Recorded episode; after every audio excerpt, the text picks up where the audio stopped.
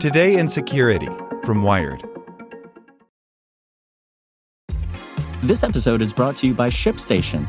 You know, some things take a lot of work, like sending little robots to far off distant planets. And just as that's challenging, so too is running a successful e commerce business, especially when there's so much to do. So I want to introduce you all to ShipStation.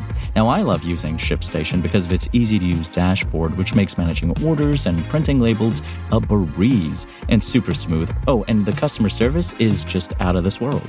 It's exactly what you need to help grow your business. Sign up for your free 60-day trial at shipstation.com slash technews. That's shipstation.com slash technews. I'm Victoria Cash. Thanks for calling the Lucky Land Hotline. If you feel like you do the same thing every day, press 1. If you're ready to have some serious fun for the chance to redeem some serious prizes, press 2. We heard you loud and clear. So go to LuckyLandSlots.com right now and play over 100 social casino-style games for free. Get lucky today at LuckyLandSlots.com. Available to players in the U.S., excluding Washington and Michigan. No purchase necessary. VGW Group. Void where prohibited by law. 18 plus. Terms and conditions apply. Welcome to the spoken edition of Wired. Donald Trump's Dangerous North Korea Gambit by Brian Barrett. On Tuesday morning, Donald Trump gave a bombastic speech to the assembled delegates of the United Nations. Pay special attention to how he addressed North Korea and its looming nuclear threat.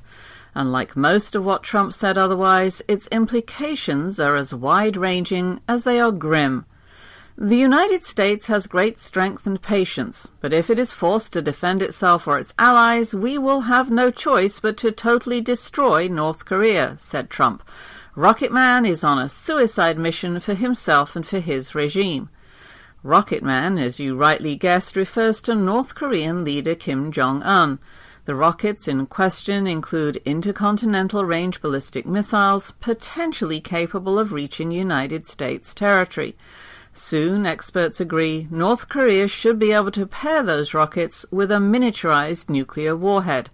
And while Trump has made similar provocations before, either in impromptu remarks or ill advised tweets, his UN taunting worsens an already alarmingly combustible situation, while also making it harder to defuse.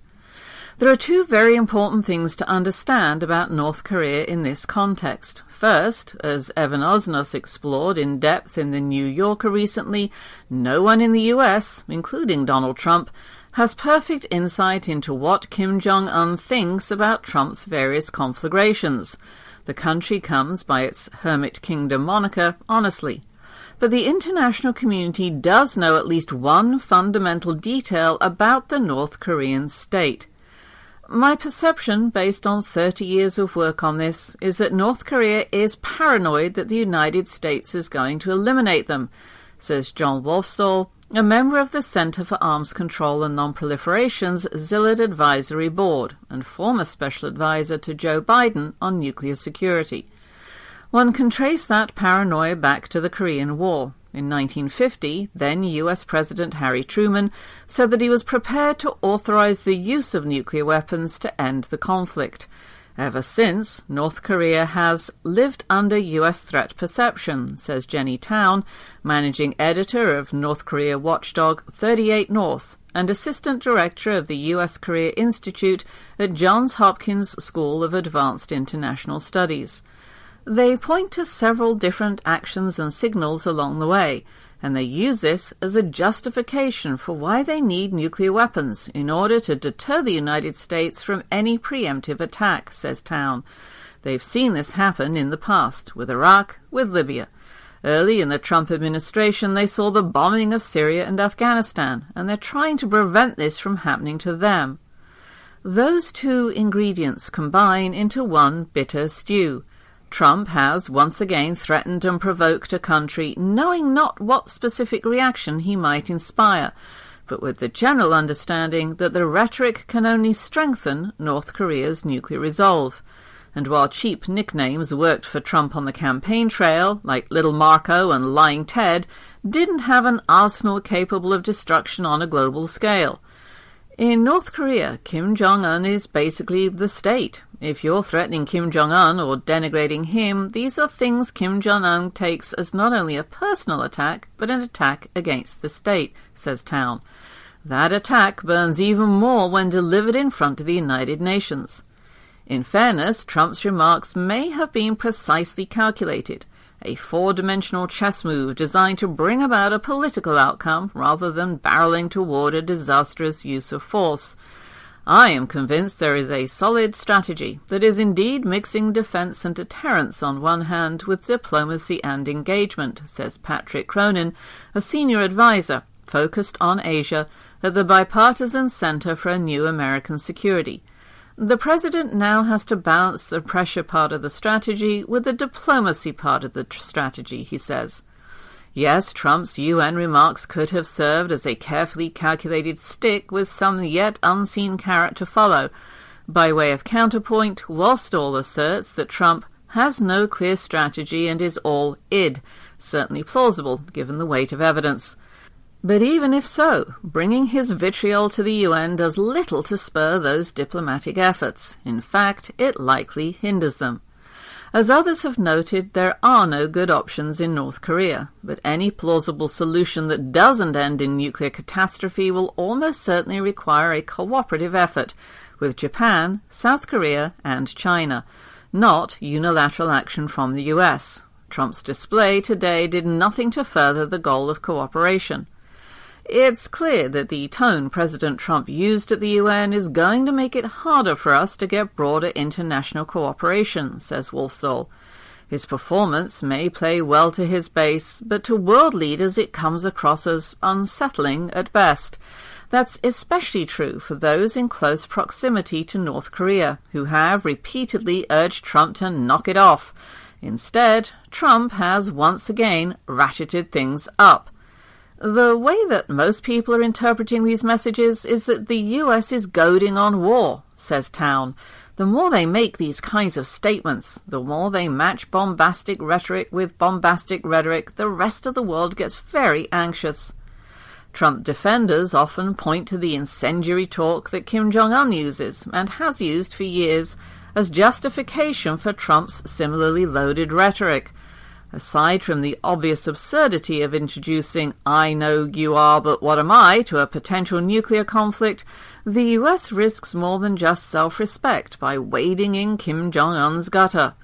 Wolfsthal says that the Obama administration's Iran deal, which limited that country's nuclear pursuits, illustrates the benefits of the high road. We were able to get effective international cooperation by showing we were prepared to negotiate, that we were reasonable, and that it was Iran that was being unreasonable, says Wolfsthal. In this case, President Trump is making it seem to countries around the world that we're the ones that are just as unreasonable as North Korea. If you're looking for some modestly good news, most analysts agree that rhetoric alone won't provoke a military exchange. Words are pretty cheap when it comes to North Korea, says Cronin. And indeed, Kim Jong un and Trump simply rattling sabres makes for a fine best case scenario. Given the stakes, though, that seems like a poor bet, especially given that each exchange increases the chance that either side makes a strategic miscalculation. Remember, we don't know what North Korea thinks, other than a decades old certainty that the US represents an existential threat. When does someone overplay their hand? says Town.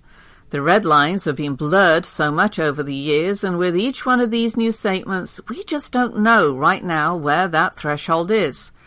Language is the dry kindling. You still need a spark, says Wolfsthal. The problem is a spark can come from almost anywhere, and we don't have a monopoly on the ability to control that. In isolation, Trump's bluster may amount to only that, taken in combination with an unexplained power outage in North Korea, or a fishing vessel that strays too far, or one of dozens of other potential scenarios, it could help burn down the region. The US could still pursue diplomacy. Tensions could still gradually ease. On stage at the UN Tuesday, Trump took his best opportunity yet to kick off that process, and in a few short lines, reduced it to rubble. Lucky Land Casino asking people what's the weirdest place you've gotten lucky? Lucky? In line at the deli, I guess? Aha, in my dentist's office. More than once, actually. Do I have to say? Yes, you do. In the car before my kids' PTA meeting. Really? Yes. Excuse me, what's the weirdest place you've gotten lucky? I never win and tell. Well, there you have it. You can get lucky anywhere playing at LuckyLandSlots.com. Play for free right now. Are you feeling lucky? No purchase necessary. Void where prohibited by law. 18 plus. Terms and conditions apply. See website for details.